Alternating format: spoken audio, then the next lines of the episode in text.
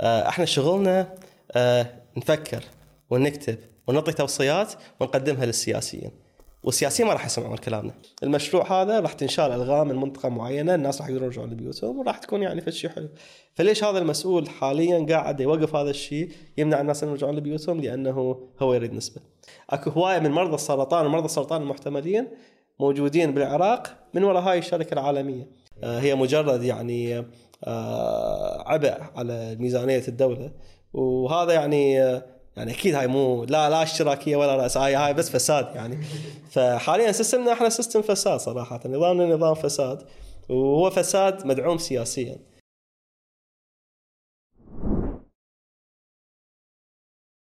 أهلا بكم بودكاست تجارب. حلقتنا اليوم راح نسولف بيها ويا حيدر الشاكري، باحث بشؤون الشرق الأوسط وشمال أفريقيا بتشاتم هاوس، واللي هو مركز فكر أو معهد سياساتي من الأكبر بنوعه اليوم بالعالم. بعد ما تخرج حيدر من الجامعة الأمريكية ببيروت، بدأ بالانخراط بالعمل بمختلف المنظمات الدولية، وأثناء هاي الفترة كون اهتمام كبير بالبحث بالشأن السياسي، واللي نشر به عدة بحوث ومقالات. همين كونت الاهتمام بالبحث والاستقصاء ب دور السياسة بالاقتصاد وتأثير عليه على القطاع الخاص والعام. همينة نحكي بهاي الحلقة عن هذا الموضوع بالأخص، دور السياسة وتأثير على القطاع الخاص والاقتصاد بشكل عام. رح نحكي همينة عن المنظمات الدولية المختصة بالتنمية وأثرها على الاقتصاد المحلي، سواء كان إيجابي أو سلبي. رح نحكي همينة عن دور مراكز الفكر ومراكز البحوث وعملهم، بالإضافة إلى رؤية حيدر الشخصية على الاقتصاد المحلي اليوم بالعراق. قبل ما نبدي لازم أشكر هواية داعمي هذا البودكاست، منصة زين للشباب، اللي هي عبارة عن منصة أسست من قبل شركة زين العراق لدعم واحتضان المواهب الشابة العراقية عن طريق مختلف البرامج والورشات اللي قدموها. كذلك رعاة هذه الحلقة هم شركة المرشد الاستشارية، واللي هي عبارة عن شركة تقدم مختلف خدمات العلاقات العامة، تطوير العلاقات، تطوير الأعمال، همينة التخطيط الاستراتيجي، بحث السوق، بالإضافة لغيرها من الخدمات اللي قدمها فريقهم المختص حتى يساعدون عملائهم أنه يطورون من عملهم بالعراق. رعاة هذه الحلقة همينة هم شركة بيلي. بيلي هو عبارة عن تطبيق شامل لحجز التاكسي وطلب الأكل، اللي أنا أفرح بتعاوننا وياه اليوم، مو بس للأثر المباشر اللي يتركه على مستخدمي التطبيق والخدمة، بس هم من الأثر اللي يتركوه على الشباب اللي يكونون فريقهم اليوم من خلال مختلف الفرص اللي تقدم لهم والأساليب الجديدة اللي يعرفوهم عليها، اللي أنا أشوفها تصب بمصلحة ذول الشباب، وكذلك القطاع التكنولوجي كله اليوم بالعراق اللي أنا أشوف بلي من المؤثرين بي. لذلك كل الشاكر أني لدعمهم لهذه الحلقة. أخيرا مؤسسة المحطة هي المكان اللي صورنا بيه الحلقة بأحد مساحاتهم، مو الإبداعية هالمرة، راح تلاحظون شوية المساحة تختلف. هسه أترككم يا حلقة وإن شاء الله بيها تتونسون. شكرا.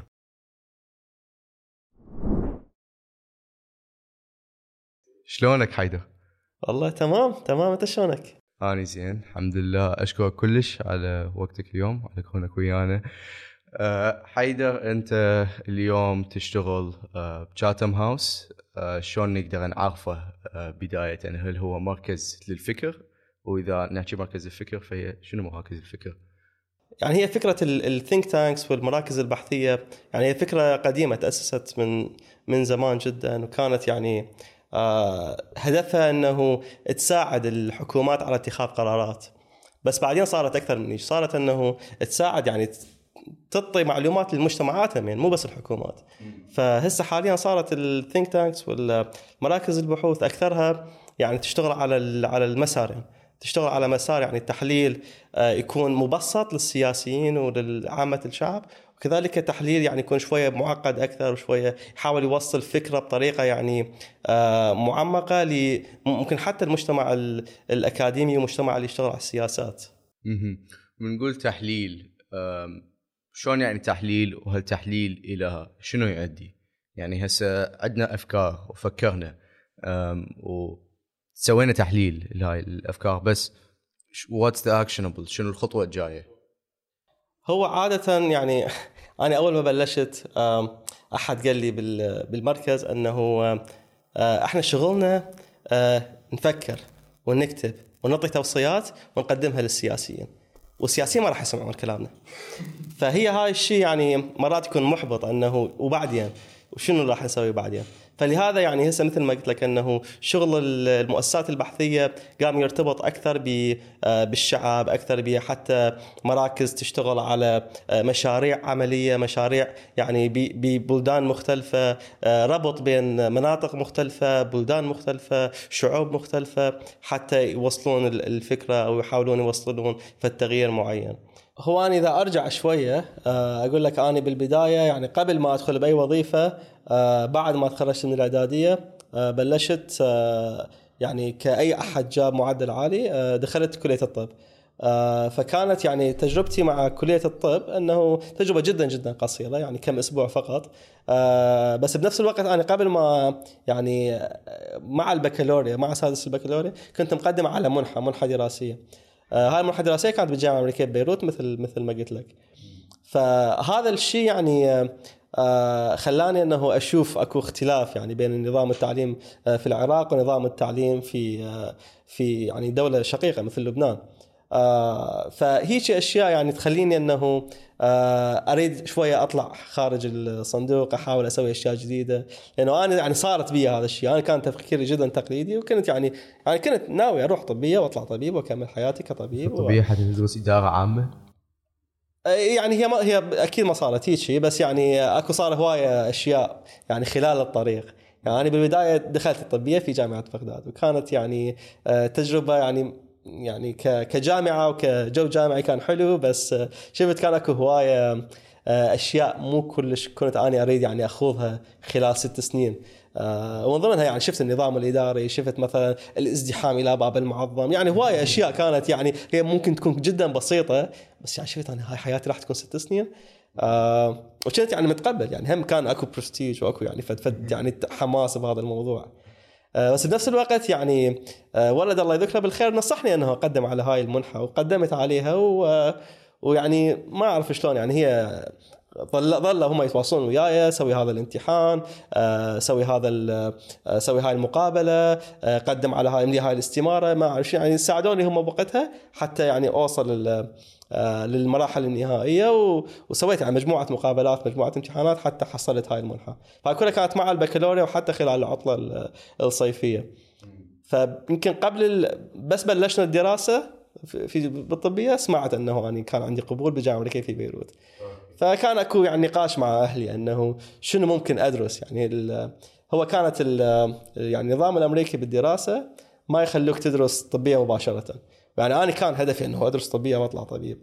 آه فكان يعني تكلمت مع الجامعة وقالوا لي ممكن تكمل اختصاص علمي كمثلا أحياء بيولوجي أو كيمستري كيمياء، وعن طريق هاي يصير عندك بري ميديكال ديجري، اختصاص قبل الطب، وبعدها تقدم على اختصاص طبي. قلت يا أبا أوكي. فبلشت يعني بلشت دراستي كبيولوجي، آه وبعدها يعني شفت أنه آه لا، هذا مو الاختصاص اللي أنا أريده. يعني كان كان يعني كانت كدراسة ما كانت كلش آه يعني مثيرة للاهتمام، اللي ما كانت كلش مفيدة، وحسيتها أنه شوية جافة. ويعني زملائي الموجودين معي كانوا يعني يدرسون أشياء مهمة يعني حلوة أكثر، فلسفة وسوسيولوجي وعلم اجتماع وأنثروبولوجي، يعني أريد أدرس وياكم يعني. فشنت يعني أقرأ وياهم وأقرأ، فشوية شوية يعني شفت أنه لا، أكو أشياء أحلى يعني ممكن. وكنظام جامعة أمريكية هم يخلوك تأخذ كورسات من من اختصاصات مختلفة. يعني هو liberal arts education يخليك يعني يسمح لك أنه عندك مثلا كل سنة تأخذ اختصاص كورس أو كورسين من غير اختصاصك. فهذا ساعدني أنه استكشف أشياء جديدة. فأخذت كورسات بالفلسفة، كورسات بعلم النفس، كورسات بعلم الاجتماع، كورسات بعلم السياسية. يعني غير ما لها علاقة أصلا اختصاصك كإدارة عامة؟ أبداً أبداً. آه جزء من عندها أكو أي نعم، بس يعني هو كل حتى أخذت آه كورس على البيئة مثلاً. كان عندنا كورس جربت أخذه، بس يعني ما كان بمجال هو صنع العسل. آه فكان أكو يعني مثلاً هم الجامعة كان عندهم آه مركز زراعي وبستان، وكنا يعني كانوا يروحون ويزرعون عسل، يزرعون عسل شنو صنعون عسل. فكانت اكو هاي التجارب يعني حلوه، انه فردت انا اسوي اشياء جديده، فاستكشفت هوايه. فيعني من البيولوجي فكرت احول كيمياء، الكيمياء كانت شويه يعني احلى بالنسبه لي، عمليه اكثر. بعدين فكرت احول يعني علوم بيئه، وكانت اكو اشياء حلوه يعني بهذا الاختصاص. بعدين كانت اكو فشي اسمه الصحه العامه، هذا الشيء كان يعني ممكن يرضي اهلي اكثر، انه فشيء له علاقه بالمجموعه الطبيه والصحه وهاي. آه ولو اختصاصي على ممارسه اداره مستشفيات يعني شغلت يعني ايه هي اداره مستشفيات، اداره مثلا النظام الصحي. آه آه كان يعني هم اخذت كورس صراحه، يعني ليش يعتب علي، اخذت هذا الكورس وكان يعني شيء حلو هو. آه بس بوقتها كان بي يعني جزء من عنده public administration، فلهذا يعني شفت الببليك ادمنستريشن وقلت اوكي هذا اختصاص يعني بكل شيء تقريبا، يعني ممكن واحد يسوي به هوايه اشياء بنفس الوقت. فركزت على هذا الشيء. فهو نظام نظام الجامعه الامريكيه كان انه ممكن تتخرج من اختصاص حتى لو ما نبلش به بالبدايه، اذا تجمع نقاط كافيه، يعني تاخذ كورسات كافيه، كورسات اساسيه، كورسات ثانويه تاخذهم راح يكون عندك هذا الاختصاص. فاخذت هاي الكورسات، و حتى يعني وقتها من عجبت بالعلوم السياسيه، يعني هم كان واحده من الهوايات انه اخذت كورس علوم سياسيه، فهم جمعت كورسات علوم سياسيه بحيث صار عندي ماينر علوم سياسيه هو اختصاص ثانوي. آه يعني كان ما عندي الكورسات الكافيه انه يكون اختصاص رئيسي، فصار عندي اختصاص رئيسي اللي هو الببليك ادمنستريشن اداره عامه، واختصاص ثانوي.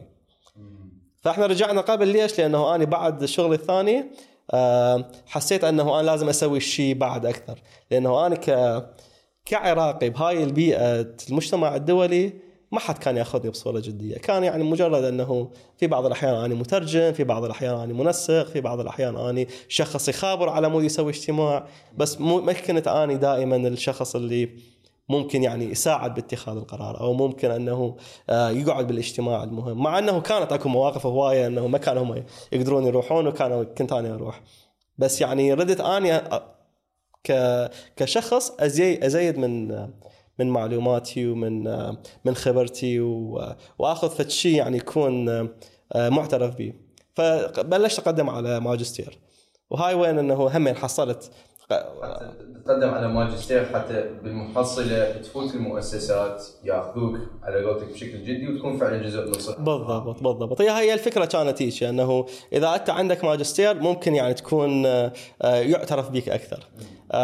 فأنا قدمت بلشت أقدم على يعني هي الماجستير يعني في داخل العراق كان صعب بالنسبة لي، لأنه كان البكالوريوس مالتي من خارج العراق، وكان صعب أعادل الشهادة، وكم مرة رحت للخارجية، والحادث أنا بالعراق يعني وضعي ما أعرف شنو هو بالضبط. أنت مخرج ممكن لا لا لا إن شاء الله يعرفوني يعني، بس آه ما يعني المعاملات كانت مزعجة وبيروقراطية. آه فنفس الوقت ما ما شفت الاختصاصات، وقلت لك يعني نظام التعليم ما كان كلش يهويني أنه أروح له، فكان أكو فرص أنه أكمل دراسة خارج العراق، بس يعني لازم أحصل منحة، يعني أكيد ما راح أقدر أتحمل هاي التكاليف العالية.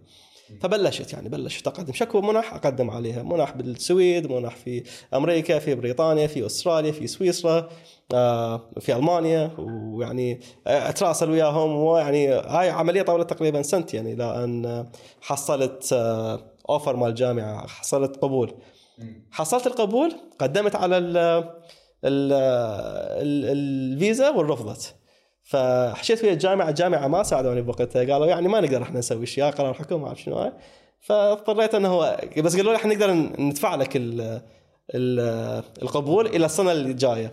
يا جامعة هاي جامعة الأمريكية في لا جامعة أمريكية شنو جامعة ال... جامعة هي سواس اسمها. آه فهي آه. School of Oriental and African Studies. أوكي. آه هي في لندن، نعم في بريطانيا.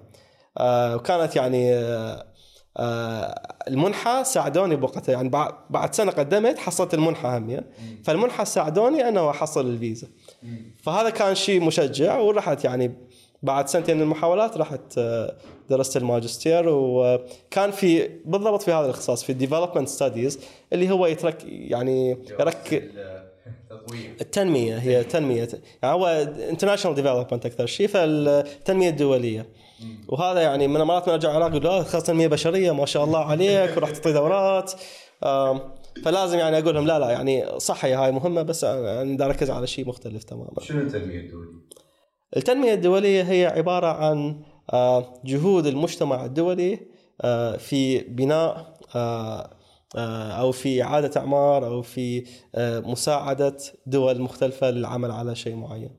أنا اللي درست Development Studies مو تنمية دولية اللي هو دراسات تنموية ممكن ترجمها، وهاي كانت شوية مختلفة. هاي كانت لأنه المدرسة اللي درست بها كانت يعني تركز على الجهود الذاتية، تركز على مثلا جهود الشعوب نفسها أنه تساعد نفسها، أنه هي تقرر مصيرها. لها شوية من الانحياز بهالموضوع. بالضبط، أي نعم نعم. مو مو من المؤمنين أنه المجتمع الدولي لازم يجي ويساعد الدول، لا لازم دول شوية أو أكثر واحد. لحد ما نعم، أو يعني هم يكون لهم قرار أو قرار رئيسي في تحديد مصيرهم وين هاي المساعدات تروح. آه بس هي هاي هم تعتمد يعني أنه منو اللي يأخذ هذا القرار بداخل الدولة. يعني إحنا يعني إذا مثلا نطي القرارات بناس معينين هنا في العراق ممكن هاي يعني راح تقودنا الكوارث. أكيد، بس بس هي من من وجهة نظري قد تكون شو اسمها ليبرالية أكثر عليها، صحيح؟ بالعكس يسارية هي. هي أنه يعني أوكي. يعني هي أنه تريد تثبت أنه الشعوب هي اللي قادرة على بناء نفسها بنفسها، هي اللي ممكن تكون نفسها، هي اللي ممكن تتخذ قراراتها. بس إذا نرجع للأساس فهو إحنا فعلا أصلا ليش نحتاج تنمية دولية إذا نأخذ منظور الشخص اللي يدرسها واللي يشتغل بيها ويشوفها من طرفه؟ يعني هي بصورة عامة أنه يعني هي كإنترناشنال أيد طريقة المساعدات بهذا بهذا المجال تأتي من أهم سياسة هي بالأخير، أنه هي الشعوب أو مو الشعوب، هي السياسيين في في بلدان مختلفة يريدون يعني يثبتون أو يحطون لهم رجل أو يثبتون يعني يسوون شيء معين غرض أنه يوصلون صورة معينة. فإلي هذا ما نشوف دائما بهواية من المشاريع أنه يحطون براندنج، اكو كل شيء هوايه، اكو مثلا هوايه لوجوات، هوايه مثلا اشياء تحاول انه تبرز هاي هاي المساعدات جايه من يا دوله، هاي المساعدات تجيب اي اتجاه. اكيد مو الكل هيك شيء، بس يعني هي هاي هي الهدف مالته انه اكو فد مصالح مشتركه لحد ما، وهاي يعني الدول الداعمه وبين السياسيين المحليين مو السياسيين بين بين حتى بين الشعوب، يعني انهم ممكن يعني يريدون يوصلون فكره انه احنا شعب صديق، ممكن يريدون يوصلون فكره انه شعب داعم. بالضبط بالضبط نعم اي نعم نعم بالضبط. فهي هاي يعني يعني هاي الهدف من عندها الاساسي، وهي مصالح يعني، فهي ترتبط بمصالحهم الاقتصاديه، ترتبط بمصالحهم الاجتماعيه، ترتبط بمصالحهم يعني حتى مثلا الانتخابيه يجوز مستقبلا. في بعض الاحيان يعني يقول لك مثلا انه احنا ما نريد هجره من هاي البلدان الى بلداننا، فاحنا نحاول انه نساعدهم على بناء مجتمع افضل حتى ما يجون ما يجون يعني اكو حتى يعني يوصلون لهذا الحد. فهي اكو يعني هوايه هوايه عوامل تدفع انه تكون اكو تنميه دوليه ومساعدات دوليه للبلدان المختلفه. فليش بده يشوفوها تيجي الجامعه كفشل؟ هم يعني الفشل أنه من ناحية التطبيق أكثر شيء، أنه يعني هي كأفكار هاي حلوة، أنه مصالح مشتركة حلوة، بس كتطبيق ما كان ما كان جدا عملي، لأنه يعني هي الأسباب كثيرة كثيرة جدا، ويعني يحتاج لها يمكن إذا نسوي دكتوراه مستقبلا هي هاي تكون موضوع. بس يعني هي تدخل بيها هواية مصالح، ممكن تكون حتى شخصية، ممكن يكون بيها فساد، ممكن يكون بيها آه يعني آه عدم كفاءة، يعني ممكن هواية أمور تدخل باللعبة بحيث تخلي الموضوع آه غير مجدي، أو آه يوصل لمرحلة أنه يكون لو ما مسوي أحسن. آه فهي أكو هواية عوامل يعني ممكن نحكي بيها آه مستقبلا، لأنه هاي هذا الشيء يعني يحتاج لهم تحضير، يحتاج لدراسة أكثر. أخذت وجهة النظر هاي أنه قد يكون هذا القطاع هو مو بأحسن حالات اليوم، ما عندنا هواية أمثلة ناجحة عنا بالعراق. إيش قررت تسوي أو أثر هالشي على أي أي من قراراتك المهنية بعدين؟ هو الشيء اللي ردت أسويه أنا أنه ردت أشتغل بصورة عملية بحتة، يعني أنه يعني أشتغل على الشيء، لأنه هي أهمين الدعم الدولي همين ممكن يكون دعم إنساني بحت ودعم تنموي اللي يكون يعني ممكن يكون على مدى أبعد ونتائجه مو تطلع بصورة واضحة. فدخلت لهذا المجال اللي هو الأعمال المتعلقة بالألغام، لأنه هذا دعم يعني مباشر، يعني بس بس بس يعني الشيء لغم آه يعني تشك هنا، فهذا الشيء يعني كان كان مختلف شوية، وكان يعني ممكن يعني ممكن تحصل نتائج بصورة أسرع. وردت أشوف طريقة العمل لهاي المؤسسات شلون، أنه يعني هي أكيد أسهل فخططها راح تكون أسهل، بس بنفس الوقت يعني أكيد أكو هواية تحديات ثانية، التحديات اللي راح تواجهها المؤسسات الثانية هم يعني. فدخلت بهذا المجال وكان أكو هواية تحديات سياسية، تحديات اجتماعية، تحديات مثلا من ناحية الأمنية يعني هي كألغام ومتفجرات وهاي يعني كلها كلها كانت مو مو سهل التعامل معها. ف دخلت هذا المجال وشفت يعني من ناحية المساعدات الإنسانية ممكن يكون الموضوع أسهل بهواية، ولهذا يعني تشوف هواية مؤسسات من يعني يركزون على المساعدات الإنسانية ويحاولون يحطون أساميهم، يحطون لأنه موضوع حتى يعني الإرادة السياسية مو هواية يتدخل به إلا إذا مثلا كان أكو عقود وأشياء ممكن يكونون مستفادين منها. ما هذا عقود على الألغام يعني فطبيعي؟ لا لا أكيد أكو عقود شركات يعني هو مو آه يعني هي أكو عقود مع شركات تشتغل على هذا الموضوع، وخمن أكو شركات أمنية، وهم كان هذا أحباط بالنسبة لي آه لأنه ترايح يعني مكارنة. دخلنا مثلا السنجار بعد التحرير مباشرة، دخلنا مثلا السنون والمناطق بنينوى، يعني كانت آه المواجهات يعني خلصنا بها قبل قبل أيام، آه فكانت يعني أكو هاي التحديات، وكان لازم أنه آه نستعين بجهات معينة، أما مثلا جهات عراقية أمنية أو جهات يعني من الشركات الأمنية، فلا هي موجودة أكيد أي، بس طريقة العمل هي كطريقة عمل استراتيجيا كانت أسهل، وهذا الشيء يعني ساعدني أنه يعني أفهم مثلا موضوع الإرادة السياسية بصورة أكبر.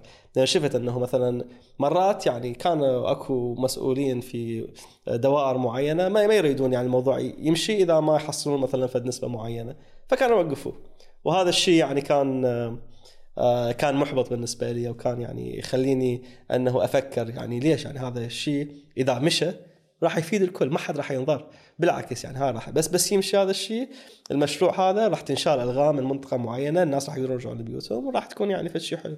فليش هذا المسؤول حاليا قاعد يوقف هذا الشيء يمنع الناس أن يرجعون لبيوتهم؟ لأنه هو يريد نسبة. هاي كانت إرادة سياسية يعني بالنسبة إلى أنه ممكن هاي أكون حصة إلى أو حصة الحل ما أعرف يعني. فهيك أشياء يعني خلتني أشوف الموضوع بوضوح أكثر.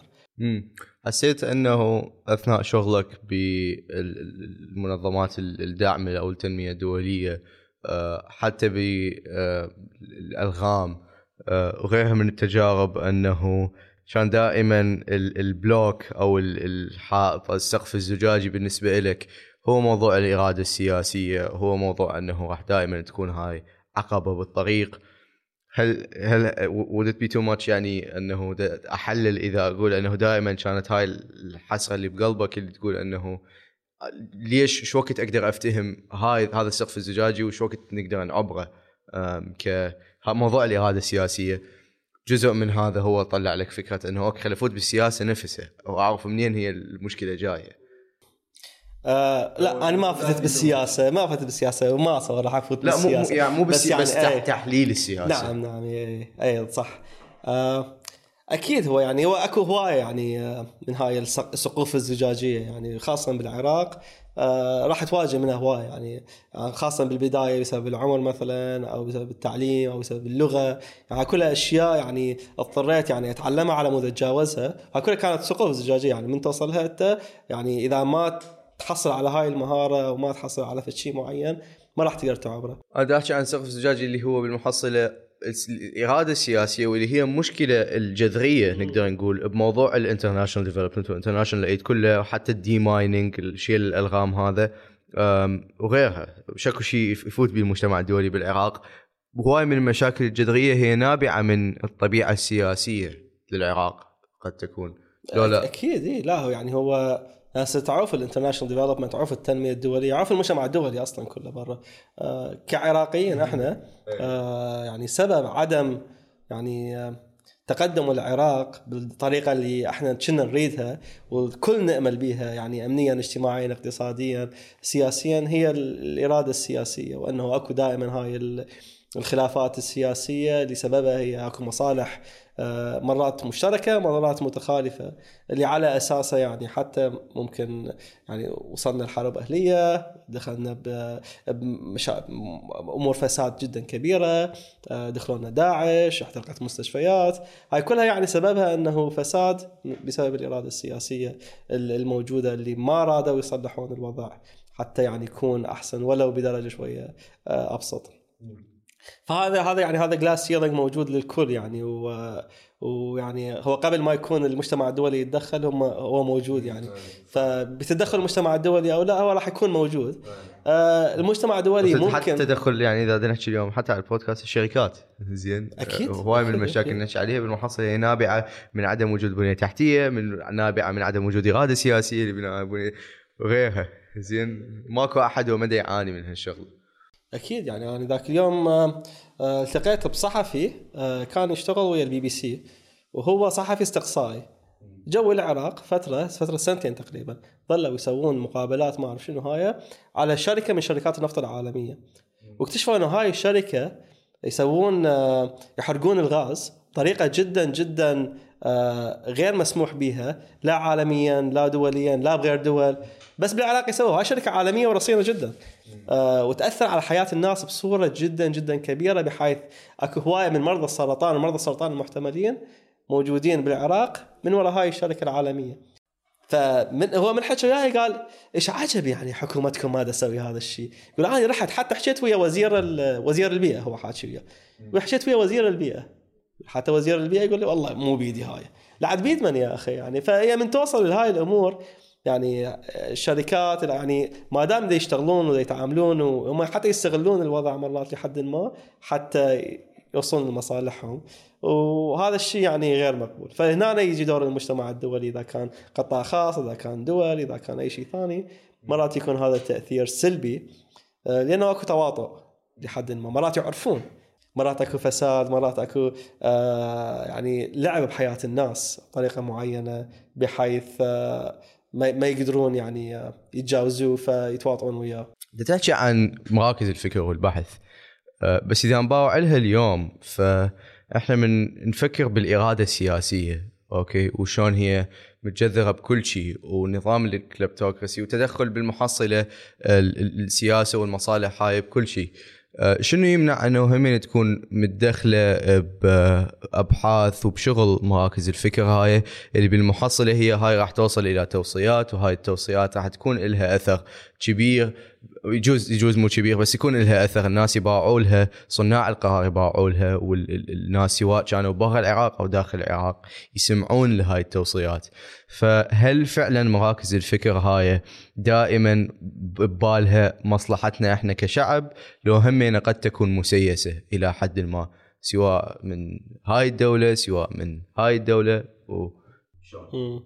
السؤال جدا مهم صراحة، وهذا الشيء يعني أنا يعني بلشت يعني أشوفه يعني خاصة من أشتغل ويا مراكز صديقة أو شركاء، يعني دائما أكو مثل يعني فرص لأنه تكون أكو أجندات وراء هذا هاي البحوث، خاصة من يكون مثلا مصدر الأموال غير معروف، مثلا من يكون أكو دعم سياسي، مثلا من يكون أكو توجه سياسي، مرات يكون جدا واضح هذا الشيء يعني. وأنا أتابع البرامج العراقية وبرامج الحوار بصورة دائمة، دائما يطلع رئيس مركز البحوث الفلاني أو رئيس، فدائما يعني يعني مرات هم أصلا يحشون بوجهة نظر مثلا جهة سياسية معينة، لأنه هم يعني معروفين أنه هم يتبعون لهاي الجهة ويحشون وجهة نظر هاي الجهة. فأكو مراكز فكر محفزة إلى حد ما همهم من قبل سياسيين عراقيين أكيد مية بالمية. إيه لا هم يعني ما ما صار هم يعني أحب أنه موضوع بدنا نحكي عليه هو نفسه همهم مؤثر بالإرادة السياسية طبعا. إيه يعني هو مؤثر، وهذا الشيء يعني هم يعني هم ك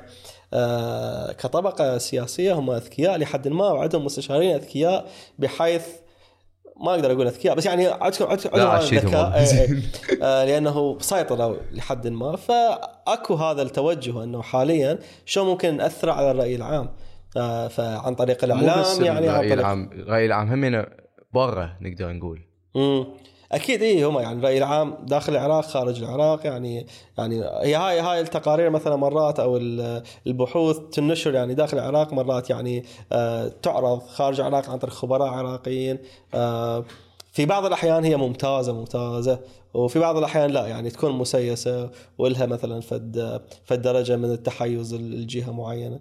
فهاي أكيد يعني هاي الشيء لا يسيطر عليه يعني أنه يعني تشوف في أمريكا في أوروبا دائما مراكز البحوث يعني اكو هواية من عندهم مثلا في ألمانيا هي مراكز البحوث هواية من عندهم تابعة لأحزاب سياسية وهاي بصريح العبارة يقولوها.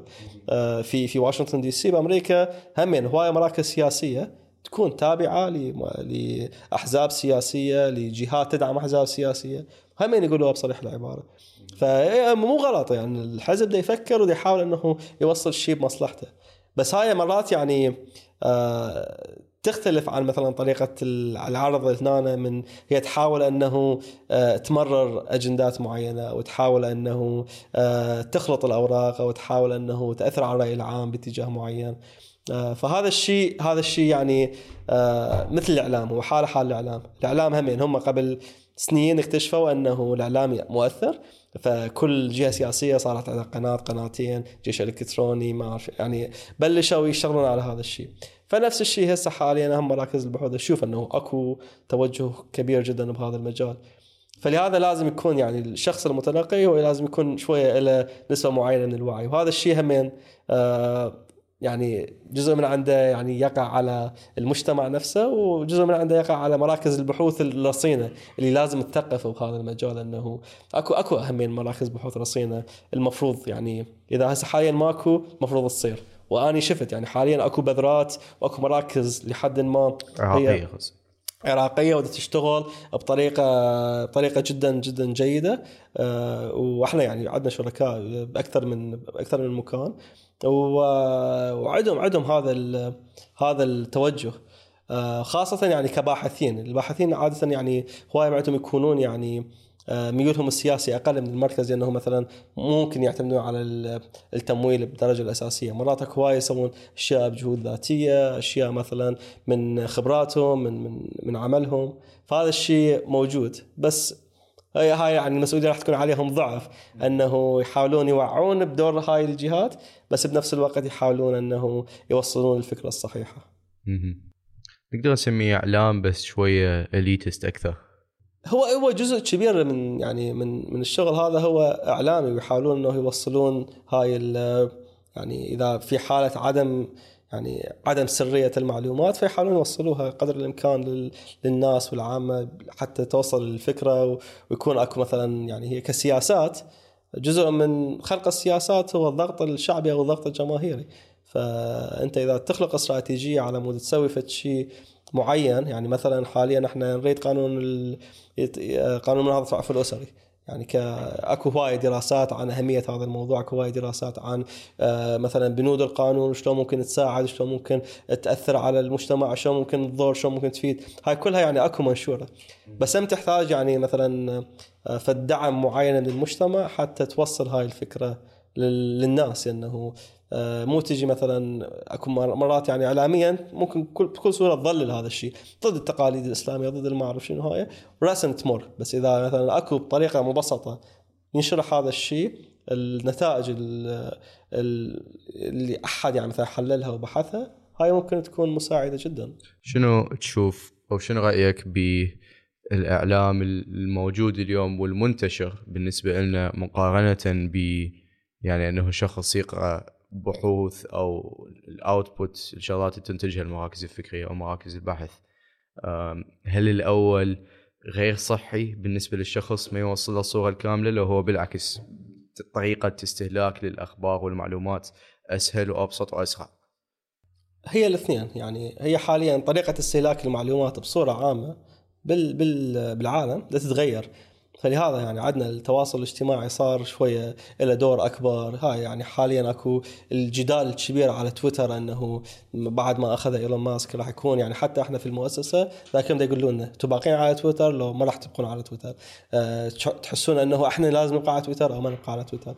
فيعني إحنا جزء من طريقة نشر المعلومات مالتنا هي عن طريق هاي المنصات أيضا. يعني إحنا دائما يعني من نكتب تقرير نكتب بنفس الوقت تويتات، يعني تويتات هم نحط لها وقت ونخصص لها وقت بحيث شلون نوصل فكرة التقرير أبو مثلا نقدر نقول ثلاثين صفحة بخمس تويتات أو بصورة أو فيديو أبو عشرين ثانية، يعني مرات حتى هاي مهمة. فهي الاثنين مهمات. بالعراق يعني المشكلة أنه ال... ال...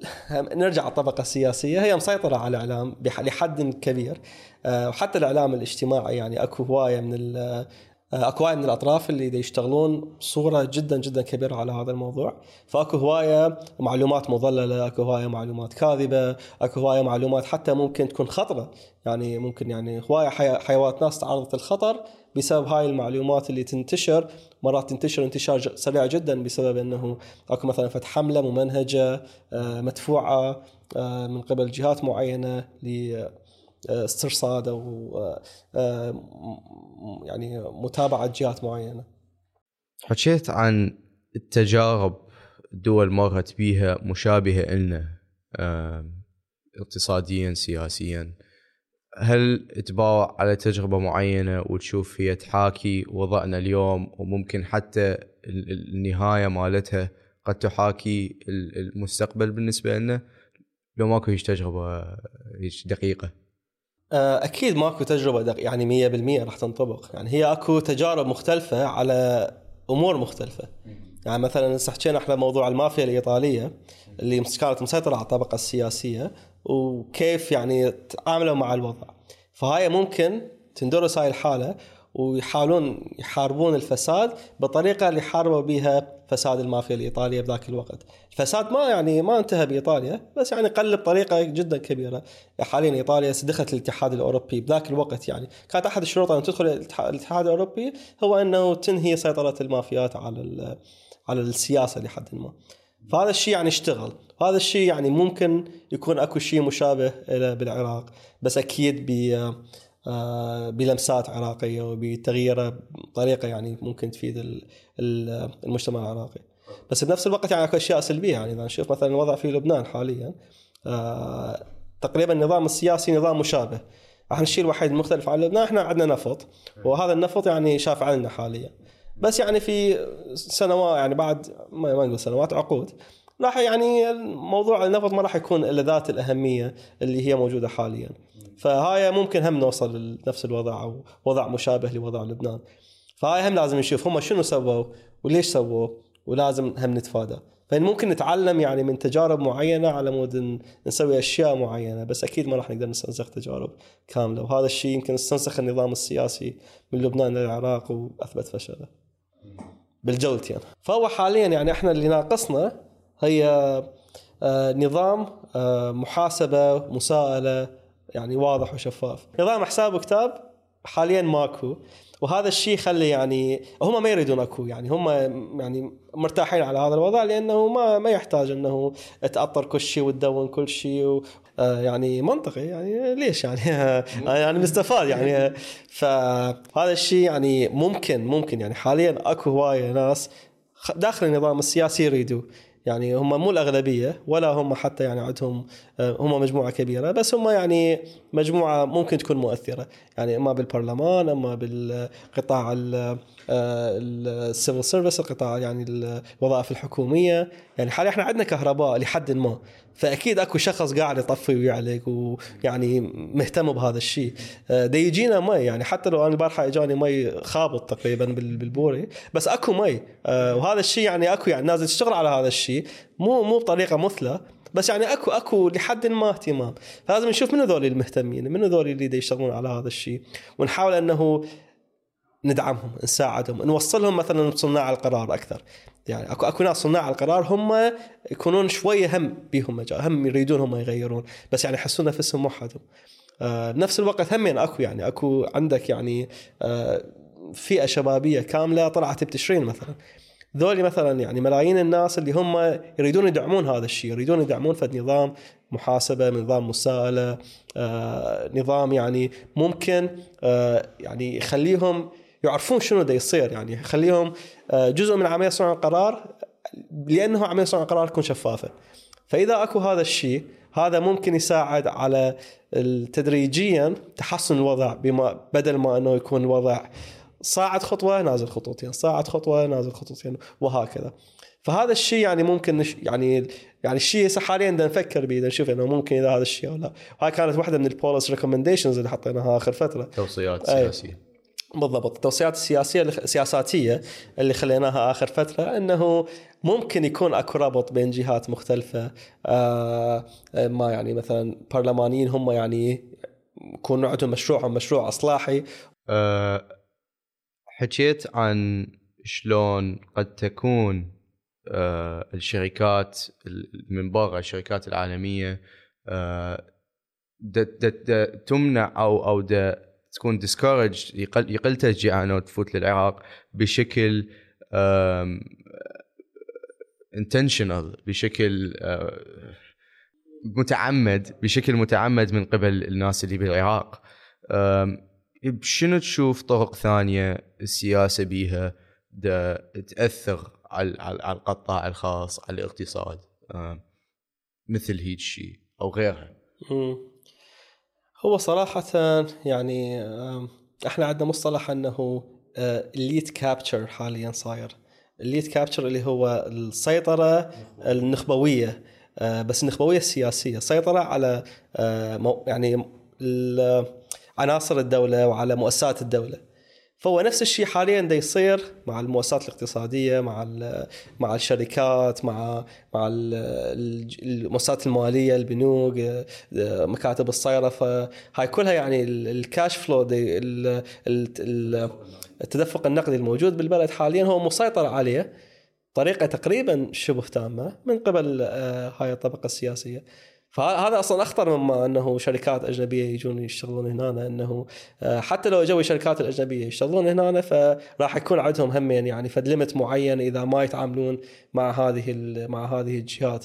وأكيد يعني أي شركة أجنبية جاء هنا وعدها مشروع كبير لازم لحد ما عدها يعني فد ميزانية لهذا الموضوع، عدها فد علاقات بهذا الموضوع مع الناس من جهات سياسية معينة حتى يكون عندهم. بس آه هل, هل هذا الشيء هل هذا الشيء هو يعني من قاع غلط؟ لو هو عادي يعني، هو هاي بالنسبة للشركة اللي تفوت من برا مجرد هاي ضريبة وتدفعها للعراق، يعني هو إلى حد ما هو ممكن يكون عادي، يعني هو يكون بأغلب المكانات يعني اكو لحد ما كونكشنز واكو يعني مو مو شيء جديد. بس من يكون اكو سيطره تامه آه هذا الشيء راح يوقف، يعني من يكون اكو كابتشر هذا الشيء راح يكون آه آه سلبي، لانه راح تكون القرار النهائي والقرار الاولي بيد آه بيد جهات معينه. وهذا الشيء ما راح يخليك ما راح يخلي الاقتصاد حر، ما راح يخلي انه اكو فد آه آه طريقه انه اي واحد يقدر يدخل حتى لو عنده الاموال، حتى لو عنده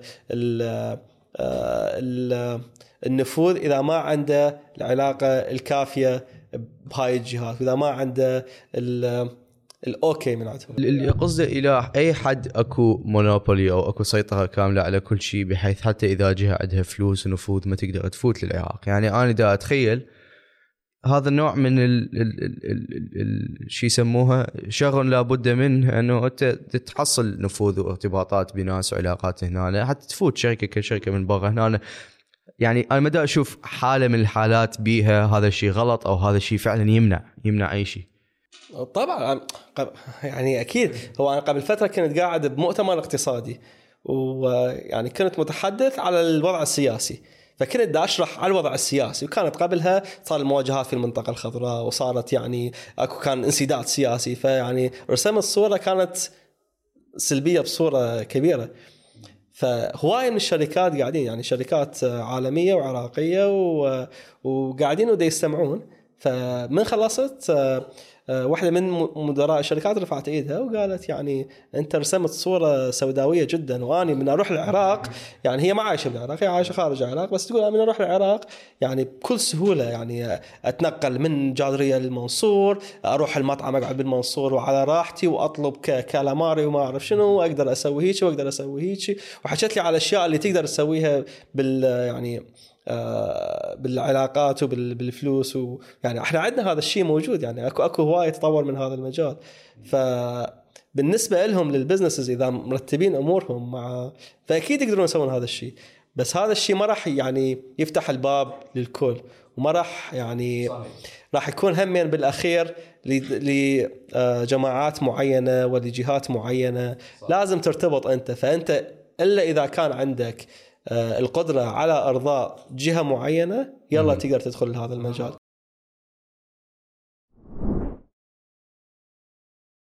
آه اليوم ويا تشكيل الحكومة الجديدة هواية من القرارات ممكن تنأخذ، آه ممكن تكون آه صالح القطاع الخاص، ممكن تكون مغيرة للوجه مال مال الاقتصاد هذا البلد، بس تغير كل الوجه هذا ديبيتبل، بس حتى فكرة شركة اتصالات وطنية رابعة تطلع وغيرها وغيرها من القرارات. شنو تشوف أكثر الشغلات المؤثرة يمكن تصير، وشنو رؤيتك بالنسبة لهاي الحكومة والشغلات اللي راح تطرحها؟ هو صراحة يعني ويا كل حكومة جديدة يعني تجي مجموعة وعود كلش حلوة وإصلاحات وأشياء ممكن نسويها.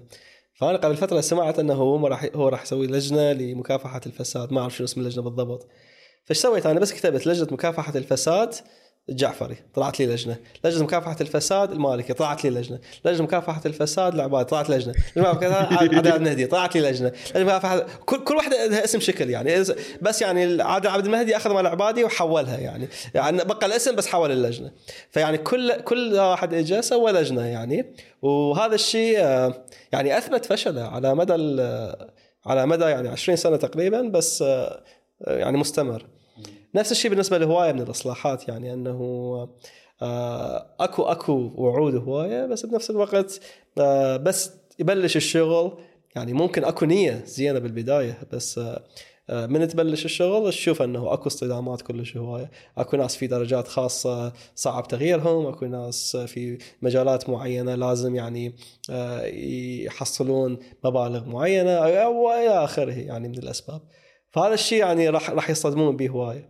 فأفضل شيء حاليا ممكن يسووه هو أنه يركزون على قطاعات معينة، يمكن هو السوداني ده يفكر بهذا الشيء، فأكو يمكن تركيز على قطاع الصحة، على قطاع الاتصالات، على قطاع الكهرباء، يجوز ما أعرف يعني أنه قطاعات معينة وممكن يسوون التغييرات في هذه القطاعات بصورة مباشرة.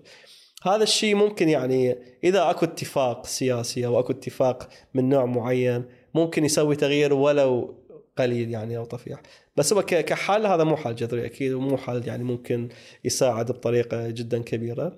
والتحدي الأكبر همين حاليا يعني السعر برميل النفط عالي، ومتوقع أنه يبقى عالي يعني أو ما ما ما يتغير هواية، فهذا راح يؤدي إلى ميزانية عالية للعراق خلال السنة والسنتين القادمة، وهذا راح يعني يؤدي أنه إلى استعمال هاي الميزانية إلى أرضاء الناس بحلول سريعة. فتشوف أنه هو سبلش هو يعني ذاك اليوم شفت قرار مج... قرار مجلس الوزراء مئة وخمسين ألف درجة وظيفية للخريجين الجدد وخريجي در... الدراسات العليا أو هيك شيء يعني. آه قبل فترة هم يعني ما أدري كم آه عشرة آلاف عشرين ألف درجة وظيفية لأصحاب العقود. هسه آه يفكرون أنه ممكن حتى يعني ذاك يوم حكينا مع أحد يقول يعني مئات الآلاف من الوظائف ممكن يعني تنضاف لهاي الميزانية، لأنه أكو أكو ممكن تستوعبها هاي الميزانية، حتى يجوز ميزانية السنة الجاية، لأنه آه الميزانية راح تكون عالية آه من وراء سعر برميل النفط الواحد. فلهذا هذا تحدي يعني أنا أشوفه مو ما راح يكون يعني شيء مشجع، لأنه راح يستعملوه على مود حلول سريعة وترقيعية، ومن ينزل سعر برميل النفط راح تكون آه آه راح تكون التحدي الأكبر اللي واجهه عادل عبد المهدي من وعد هم يعني بمئة ألف مئتين ألف وظيفة درجة وظيفية و وما قدر يلبي الميزانية، ما كفت لأنه نزلت فلوس النفط بوقتها. آه فهذا الشيء آه لازم يفكرون به بطريقة أدق، ولازم شوي يتعاملون وياه بطريقة آه أحسن، بحيث يعني ممكن يحاولون يكسبون بعض النتائج السريعة، بس بنفس الوقت لازم يكون أكو تركيز على نتائج يعني شوية أطول المدى، متوسطة وطويلة المدى. للشخص اللي يفكر بأنه يفوت الوظيفة حكومية، تفكير قد يكون كلش صائب، إذا الواحد يدور ضمان، إذا واحد يدور راتب، إذا واحد يدور استقرار. هل غلط هو يفكر هيك؟ حتى إذا فيزيائيا ما يستوعب الموضوع، لكن منا على الأقل نقدر نقول عشرين سنة راح يبقى النفط إلى قيمته، راح تبقى الدولة تقدر تصرف، ودائما عندنا هذا الكوشن اللي نقدر نستند عليه. فأنت وقت إذا أقدر أوجهها بطريقة شوي سبيسيفيك أكثر، شو وقت تتوقع السقوط للوظائف الحكومية وأصلا قابلية دفع رواتبها؟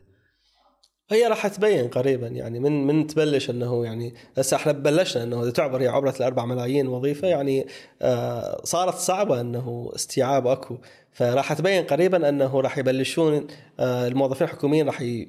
ما راح تكون لهم اي اي حاجه، فراح يكون من الصعب جدا جدا تبريرهم.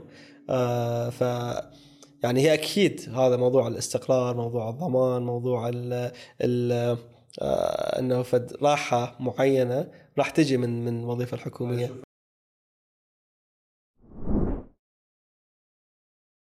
وأشكرك كل شوي على وقتك اليوم، على المحادثة الممتعة هاي والإدوكيتينج. أتمنى الناس اللي يسمعون أخذ لهم شغلة أو شغلتين، وأخذناك عن طيارتك حيدر. زين، أتصور لازم أنت توهسه. وممنون أني. شكرا شكرا جزيلا جميل، شكرا للشباب، شكرا للتجارب على الاستضافة، كان يعني حديث جدا شيق، وشرفني أكون وياكم، وإن شاء الله يعني نسمع حلقات مستقبلية مواضيع مختلفة. أنا جدا متحمس أنه أسمع كل المواضيع الموجودة على على البودكاست. شكرا جزيلا. ممنون أني.